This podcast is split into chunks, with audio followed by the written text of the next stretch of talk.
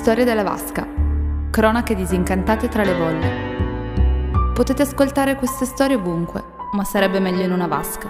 Ultra accessoriata con cromoterapia e getti idromassaggio, jacuzzi o in ceramica con piedini argentati in stile francese. Oppure in mezzo al mare, in fondo è la vasca più grande che c'è.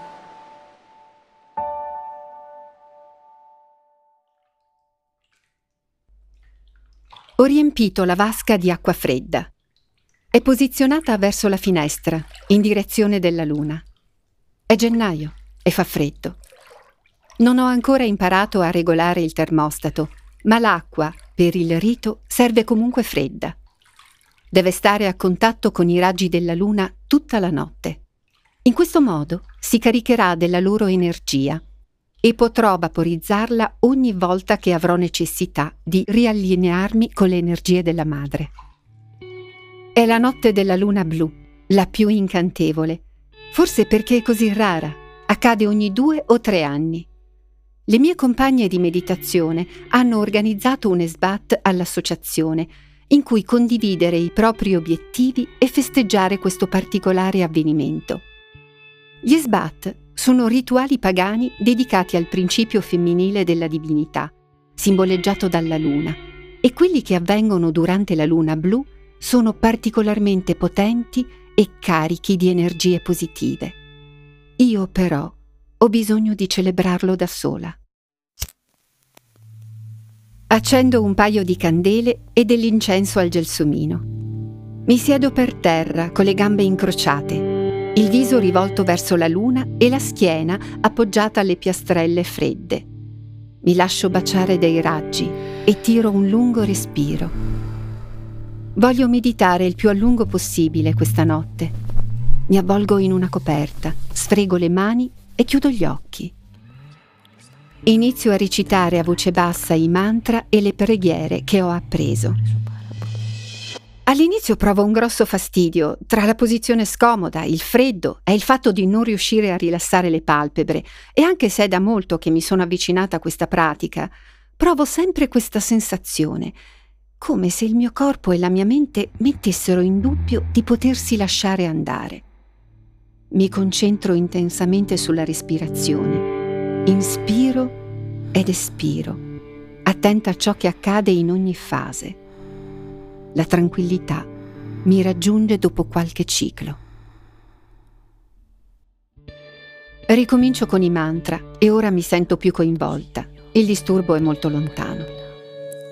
Ogni tanto qualche pensiero mi raggiunge, ma lo osservo passare e abbandonarmi. Con distacco provo a lasciarlo andare.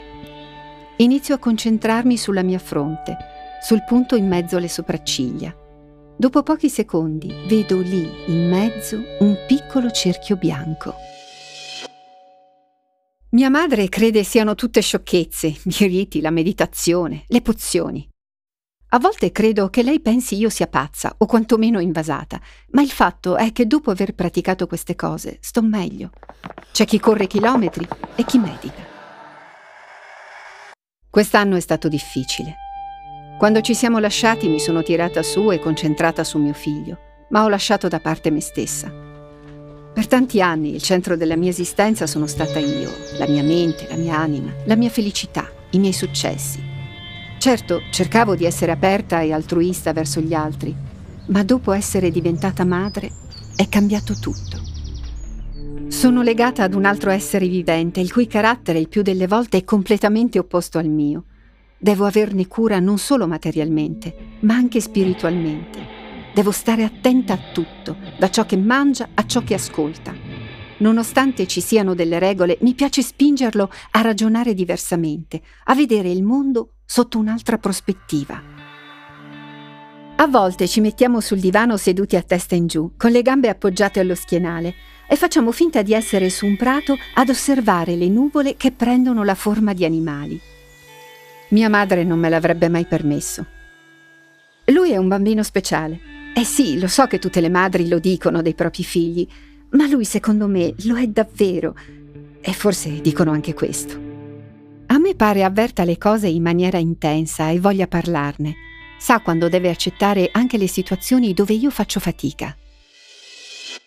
Sto per concludere il primo ciclo di meditazione.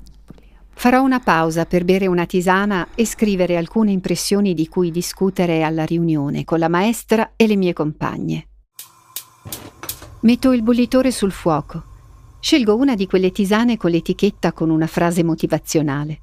Questa volta il messaggio è accetta l'amore. Sarò in grado di farlo? Sono brava a donarlo agli altri, ma forse mi sono dimenticata come accettarlo per me.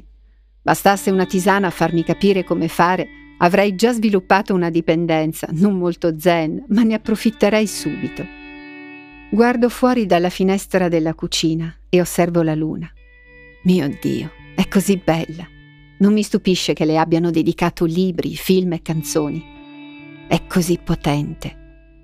Non mi sconvolge neanche che abbiamo voluto andare lassù, sbarcare sulla Luna per sporcarci con la sua polvere magica.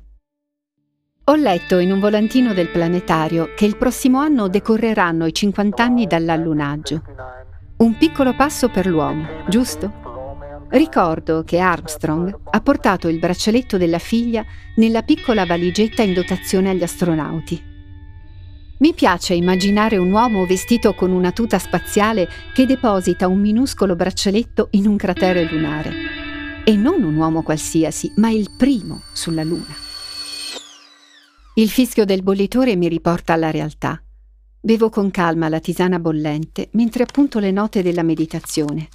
È una sorta di brainstorming, parole significative della condizione appena sperimentata. Colori, forme, pensieri che mi hanno disturbata, che hanno distolto la mia concentrazione e consapevolezze raggiunte. A volte quando le rileggo mi sento buffa.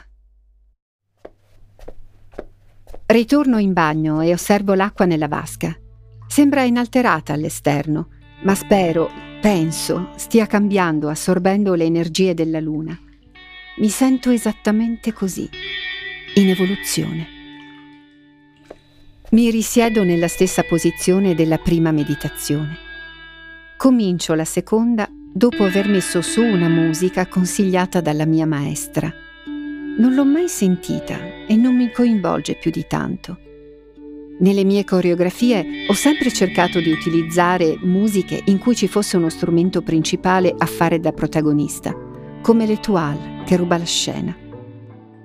A volte per i ballerini della compagnia era sfinente seguire solamente il suono di uno strumento, ma più scelgo musiche complicate, più li vedo stimolati. L'ultimo spettacolo è stato un successo. Io riuscivo solo a pensare a mio figlio a letto con la febbre. Non si può avere tutto se si è donne. Alla fine devi fare una scelta, ripete sempre mia madre. Sono sempre in conflitto con me stessa quando la sento, combattuta tra essere madre e la mia soddisfazione personale. Quando però provo a escludere un ruolo a favore dell'altro, mi sembra sempre manchi qualcosa, a volte la mia forza e altre la mia essenza.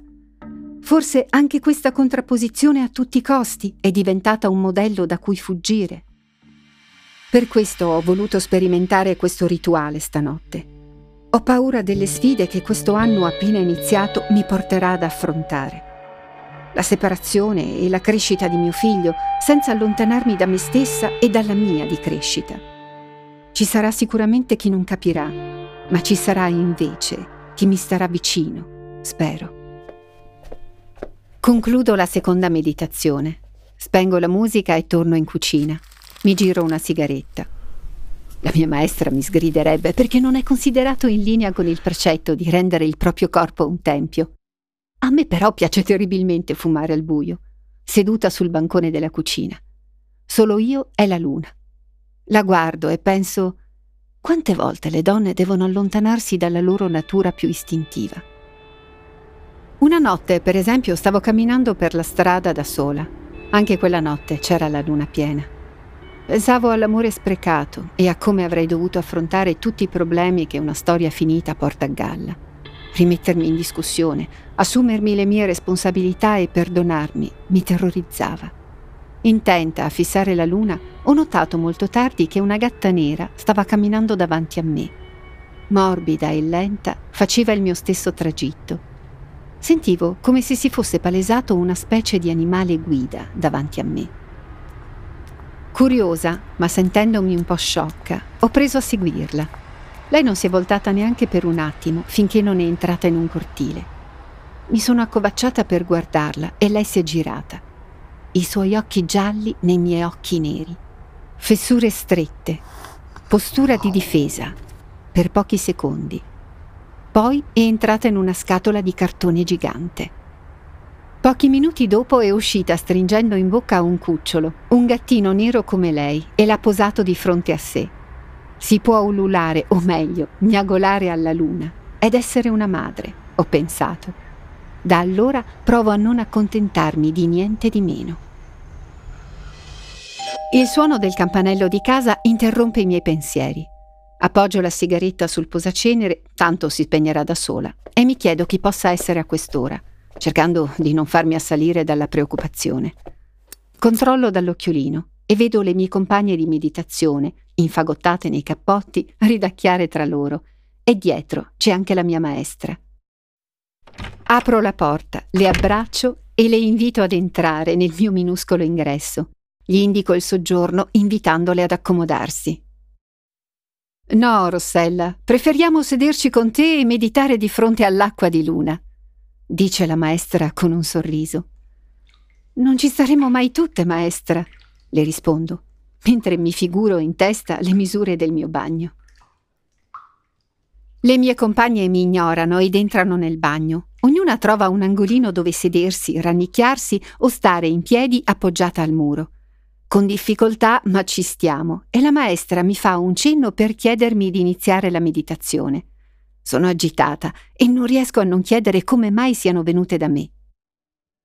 Siamo il tuo villaggio, ci sosteniamo nel cambiamento aiutandoci a vicenda, risponde la maestra. Cerchiamo in noi amore ed energia da condividere con gli altri e impariamo ad accettare l'amore. Amen, rispondo mentre mi siedo vicino a lei e le prendo le mani, imitata dalle altre. Così abbiamo creato quello che penso sia un cerchio energetico. Non ne ha la forma nel mio minuscolo bagno, ma di sicuro lo può essere simbolicamente. Prima di guidare la meditazione, guardo un'ultima volta la luna riflessa nell'acqua della vasca. Respiro e provo ad accettare l'amore. Avete ascoltato Storia della vasca, cronache disincantate tra le bolle, un racconto cross-mediale di storie femminili in chiave surreale un podcast è un racconto illustrato. Un viaggio in cui immergersi come in una vasca. Scritto da Chiara Luca e prodotto da Bodega, in collaborazione con Morsi, officina editoriale indipendente.